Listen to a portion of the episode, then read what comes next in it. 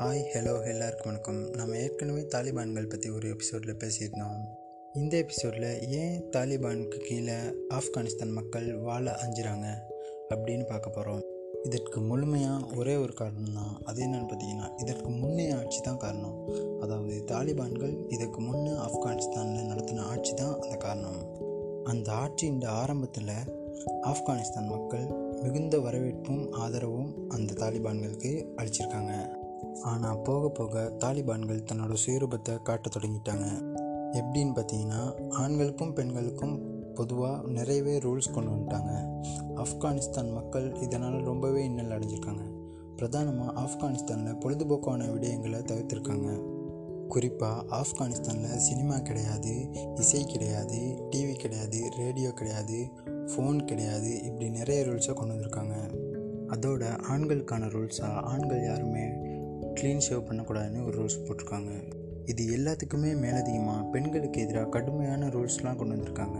அந்த ரூல்ஸ்லாம் என்னன்னு பார்த்தீங்கன்னா பெண்கள் ஒரு குறிப்பிட்ட வயசுக்கு மேலே படிக்கக்கூடாது குறிப்பிட்ட வயசுக்கு மேலே வெளியே எங்கேயும் செல்லக்கூடாது. அப்படி அவங்க செல்லணும்னா தனக்கு தொடர்புள்ள ஒரு ஆணோட தான் செல்லணும். அதோட அவங்க தனக்கு அலங்காரங்கள் எதுவுமே செஞ்சுக்கக்கூடாது.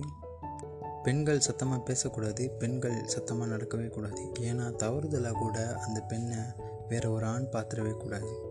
பெண்கள் குர்ரானை மட்டும்தான் படிக்கலாம் பெண்கள் வேலைக்கு போகக்கூடாது அப்படி நிறையவே ரூல்ஸ் கொண்டு வந்திருக்காங்க.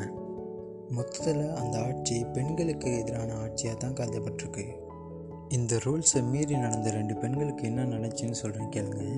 ஒரு பெண் என்ன பண்ணியிருக்காங்கன்னா நெயில் பாலிஷ் பண்ணியிருக்காங்க அவங்களுக்கு என்ன தண்டனை கொடுத்துருக்காங்கன்னா அந்த கையவே அப்படியே வெட்டியிருக்காங்க. இன்னொரு பேர் சொல்கிறேன் கேளுங்க. இந்த பேர் நீங்கள் எல்லாமே நிறைய பேர் கேட்டிருந்தாலும் கேட்டிருப்பீங்க.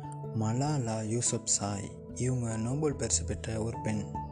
இவங்க என்ன பண்ணியிருக்காங்கன்னா ஆப்கானிஸ்தானில் பெண்களை நீங்கள் படிக்க வேணாம் சொன்னாலும் நான் படிப்பேன்னு சொல்லிட்டு படிச்சிருக்காங்க. நிறைய தடவை தாலிபான்கள்கிட்ட எச்சரிக்கை பெற்ற இவங்க அதையும் மீறி நான் படிப்பேன்னு சொல்லிட்டு படிச்சிருக்காங்க.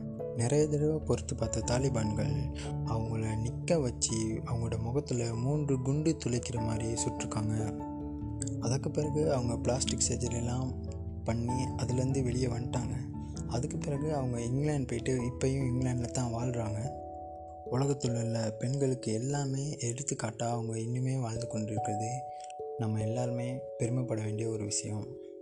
ஆனால் இப்படியெல்லாம் ஆட்சி நடத்தின தாலிபான்கள் இப்போ என்ன சொல்கிறாங்கன்னு கேட்டிங்கன்னா நாங்கள் இப்போ முன்ன மாதிரி இல்லை. நாங்களும் இப்போ மாடர்ன் ஆகிட்டோம் நாங்கள் இனிமேல் பெண்களை வேலைக்கெல்லாம் அனுப்புவோம் இனிமேல் பெண்களை படிக்க வைப்போம் அப்படின்னு சொல்கிறாங்க இந்த ஆட்சியும் ஆப்கானிஸ்தானில் எவ்வளோ காலத்துக்கு தொடரும்னு நம்ம சொல்லவே முடியாது. ஏன்னா ஆப்கானிஸ்தானில் இருபது வருஷத்துக்கு மேலே யாருமே ஆட்சி செஞ்சது கிடையாது.